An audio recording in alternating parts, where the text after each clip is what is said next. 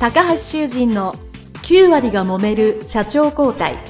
2代目社長のための事業承継の極意。この番組は2代目社長専門経営コンサルタント高橋修人が経営に悩んでいる2代目社長やこれから社長になる後継者に向けて経営力を伸ばし会社を引っ張れるリーダーシップを身につけるための番組です。これまで数百社をコンサルティングした実績から2代目社長ならではの悩みを知りその解決のための独自理論によって2代目社長もまた従業員も幸せに仕事ができることを目指した内容です。皆さんこんにちは。事業承継コンサルタントの高橋修人です。本日は後継者、後継社長のための会社の将来像の伝え方についてお話をさせていただきます。えー、後継者、後継社長がですね、会社を引き継ぐ、もしくは引き継ぐ前に、こんな会社にしたい。うちの会社はこんな風に成長、もしくは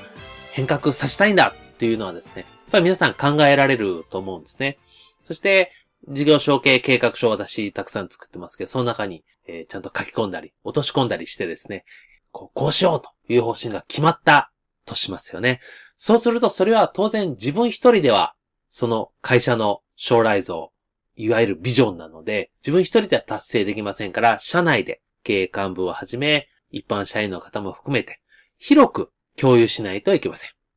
そしてそれを共有しようとしてね、いろんな伝え方をするんですけど、なかなかうまく伝わらないという相談が私のとこにもよく来ます。ですから今日はその、どうやったら皆さんの考えている将来像、そして会社のビジョンが社内にうまく、早く、確実に伝わるかというお話をしていきたいと思います。えー、この何か物事を伝えるというのはですね、難しいと感じる方が多いと思うんですね。というのはですね、えー、実はこう、人が理解するもしくはわかるためのポイントっていうのが3つあって、それをうまく組み合わせて、その話の中に入れたり使ったりすることで、相手の理解っていうのがより早まるっていうことをですね、今日まずお伝えしたいと思います。えー、人間はですね、やっぱりその五感ですね、を使ってすべてわかるように、まあ人間の、そう、プログラミング上はなっているわけですので、その五感すべてに伝わるようにしないといけません。ま、とはいえビジネスですから、まあ、の、味ですね。味とか匂いっていうのは、まあ、それほど重要ではありません。まあ、もちろん飲食業であればね、ここのすごく重要なポイントですけど、飲食業を除いて、一般的な会社であれば、えー、匂いとか味はあまり重要じゃなく、まずやっぱ、見える視覚ですよね。そして、聴覚、耳聞こえる。そして、体に感じる。まあ、気持ちも含めて。この感覚ですね。この三つに訴えかけるというのが、とても大切です。ですから、皆さんが考えた将来像、会社のビジョン、こうだと思っているのを、まず最初に見せなきゃいけないのは、これは視覚的評価なんですね。それがいわゆる絵だったり、グラフだったり、まあ、将来像のイメージ図なんかもよくありますよね。そういうのをですね、え下手くそでも全然構わないので、何か見える形にするというのがまず第一歩として大切です。ですから、えー、そういう場合ですね、全員に資料を配ってもいいですし、パワーポイントで見せたりするのも構いません。まあ、少し、えー、予算をね、かけて、ちゃんとした、そういう、プロの方に書いてもらったイメージ図だったり、さらに動画にするっていうのもいいかもしれませんね。そういうのをまず見せるというのが大切です。そして、見せるのは当然未来ですね。未来の将来像なので、その会社がうまくいっている状況、これを見せないといけません。単に売上の数値が達成したかっていうのはもちろん大切なんです。それ以上に何かしら周りから評価を得ている。ですね。うちの会社がこんなにすごくなっている。まもう少しベタに言うと、こういうご褒美があるよというのも含めて、そういう見える形にね、するというのが大切です。それがまず一つ目。で、二つ目は、この目に見えるっていうのはざっくり大きくて結構なんです。その反対ですね。細かいところ。数値であったり、もしくは具体的なそのビジョンにたどり着くまでの細かい道筋を示すというのが大切です。まあ、いわゆる論理性と言われる部分ですよね。ただしこれは、たくさんの人前で喋るときに、詳細な数値まで細かく喋る必要はないので、あくまでもストーリーとして、こうやってこうやってこうやってこうなりますよっ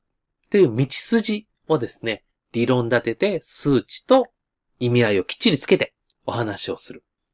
まあ、こう言葉、耳に聞いてわかる、ふんふんと頭の中で納得できる感じですよね。というふうにちゃんと論旨を作るっていうのが大切です。で、そこで大事なのは、今までの流れがあった上に次の会社のビジョンなり、会社のストーリー、論旨があるっていうところですね。今までと繋がってないとですね、あの、びっくりしちゃいますね。人はそこでいきなりこう、そこから先の話が理解できなくなるので、今までと繋がってますよ。ここの部分が繋がってますよ。全く一緒ですね。現時点の現状維持の延長線で会社のビジョンっていうのは選べませんから、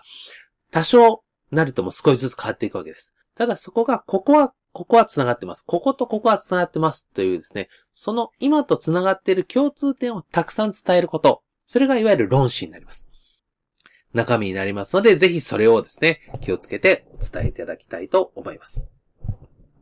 そして最後ですね、えー、ここがある意味、えー、日本では一番大切な文かもしれませんけど、それを達成したら、どんな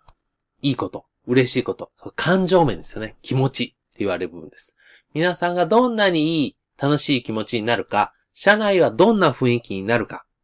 そういうのをですね、これをわかりやすく感じられるように伝えることですよね。で、未来のことなので、そんなのわからへんやんと、えー、感じる思ってる方もね、いらっしゃると思うんですけど、こういう未来を絵で見せて、言葉で伝えた絵で、すごく楽しい、すごくいいことありますよ、嬉しいと思うでしょ？っていうのをですね、ちゃんと伝える。この3つをですね、バランスよく混ぜて言うところが大切なんですね。っていうのは人それぞれによって、その、ふんふんと納得するポイントがね、あの、違いますので、やっぱりバーンと絵で見せて、えー、あ、その未来こんなに素晴らしいんだというイメージをね、パシッとできる人であればやっぱ絵とかグラフとか、まあ、特に映像が一番いいんですけど、映像ができればいいですし、やはりその反対でね、やっぱり細かいことが気になる方は、やっぱり理論的であったり細かい数値だったり。で、この細かい数値はですね、え、もしパワーポイントで見せる場合は、細々書くとね、書いてみづらいので、一つ、それぞれ一人一人ちっちゃい、えー、その A41 枚2枚でも結構です。そこに詳細なね、数値を書き込まれてもいいと思います。えー、必要であればね、そこを見たい人はじっくり見ますので。そういう数値をまた読めるようにね、手元に配ってあげるっていうのが二つ目。で、三つ目がやっぱりその感覚ですね。やっぱこれが人間ってやっぱり基本感情で動くもんです。えー、仕事でね、そんな感情持ち込むなっていうふうに言われますけど、やっぱ結局感情で動くって、自分にとってあ、こんないい未来、こんな楽しいことがあるんだと。今の延長線上からちょっと頑張れば、こんなことが待っているんだということをですね、分からしてあげる。っていうのがですね、後継者、後継社長が会社の未来像、ビジョンを話すときにとても大切です。そして、重要なこと。この重要なことはですね、一回で終わっちゃダメですね。何回も繰り返す。まず一回こういうようにしますとした後、何回も何回も。できれば、えー、その新しいね、方針発表の後に、まあ、一週間おきぐらいにそのダイジェストとか、そのさらにちょっと詳細を説明しますみたいな感じで、3ヶ月ぐらいですね、あの、週に一回ぐらい、短く話す時間を取ってもらうというのが一番いいですね。というのは人間一回聞いただけではなかなか理解できないことでも、何度も何度も聞くことによって、それが脳にとって大切な情報だっていうのを理解するので、いわゆる刷り込まれてい、きます。そして、どんどん気になっていきますから、人それぞれ経営幹部さん、一般社員さんのご自身の頭の中で考えるようになります。単に右から左に聞くだけではなく、自分のこととして考えるようになったらようやく定着しますので、繰り返し、繰り返し話していただくということがとても大事になってくるかと思います。はい。えー、それではですね、えー、今回は後継者、後継社長の皆さんのための会社の未来像、もしくはビジョンの伝え方ということについてお話をさせていただきました。どうもありがとうございました。